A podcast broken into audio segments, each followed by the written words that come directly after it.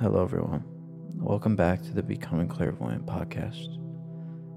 On today's episode, we're going to be talking about the natural cycles of high vibrational energy and low vibrational energy, and why it's important for us not to fall into the spiritual trap of resenting ourselves for being in low vibrational energy, when in reality, being in our low vibrational energy is very powerful, and the universe is putting us back in our low vibrational energy for a purpose.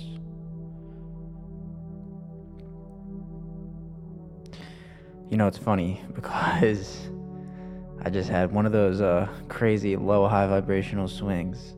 I actually already recorded this episode, and Ableton crashed, and I lost it. I lost everything I said and recorded, and I was such in a, in a I was in such a high vibrational state. I was about to upload the episode. It was awesome, and then the whole thing just got deleted, and I was so frustrated and angry.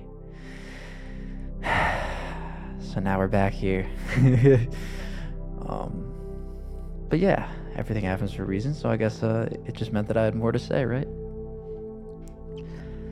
But yeah, guys, so it's so important to understand that we're not yogis living in an ashram in, in the middle of India, you know, where we can just dedicate one hundred percent of our energy to our spiritual practice. You know, we have to uh, live in this three D reality and wade through life and all the bullshit that comes with that, you know? Um, and because of that, it's it's not possible to be in a high vibrational state all the time, and it's extremely unfair to expect that of yourself. But, you know, it is a spiritual trap, especially modern-day spirituality, where, you know, the kind of, oh, like, raise your vibration, raise your vibration, like, it, it gives that concept and that, like, idea that you should always be, like, this... in this glorious state of peace and, ab- and abundance. And yeah, of course, like, that's what we're all aiming for, but be really careful not to fall into a trap of being really hard on yourself when you're not in those high vibrational states, you know, because I've been there where I'm going through a bad couple of days or a bad couple of weeks, and I my it's like my spirituality, like, gained a little ego of its own, you know, kind of in secret, and it's like and it's like getting offended that I can't always stay in a high vibrational energy.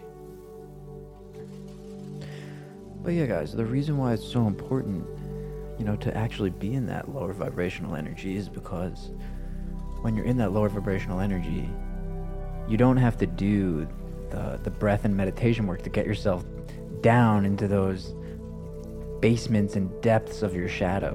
Because when you're down there in those low vibrational states, it's very easy to bring up into your awareness past memories, uh, past traumas, just past things that exist in your field, denser, um, heavier forms of energy that exist in your field. It's much easier to locate those when you're in that lower vibrational state, because you are your shadow. So you can very easily wade your way through your shadow and, and go searching. And keep going deeper and deeper and, and keep searching. You know, the universe brings you back down because it just wants you to find something new, because then when you pop back out on the other side, you feel even lighter. And you just keep getting lighter and lighter and lighter and lighter. Until one, you, one day you wake up and you're like, wow, like, my light body actually overpowers my shadow body now. You know, it's interesting, like Eckhart, Eckhart Tolle calls it the pain body. The pain body, the shadow. Sadhguru says that it's all karma, but you have positive karma and negative karma, good karma, bad karma. Light body, pain body, light body, shadow body. You know, and eventually your light body starts to overpower your shadow body. And then, yeah, the majority of the time you're going to be feeling high vibrational emotions, but that doesn't mean that you're not going to ever slip back into those low vibrations.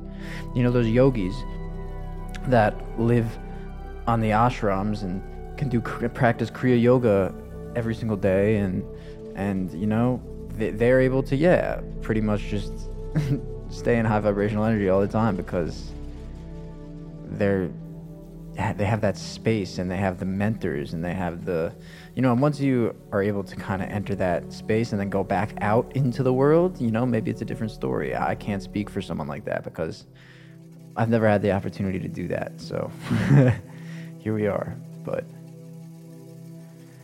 yeah. Anyways, I hope you all are doing super well. I love you and miss you all. I'm going to start posting more often in the month of March. March, I've, I feel big things coming, shifting for the collective. I think we all do. I know astrologically there's a lot of wonkiness going on in March that hasn't happened in a while, so I'm pretty excited to see what unfolds on the three D level. But yeah, take a deep breath, guys. Spring solstice is coming. The light is coming. Let's walk around with our hearts open. I love you all. The universe loves you. I love you. Until next time,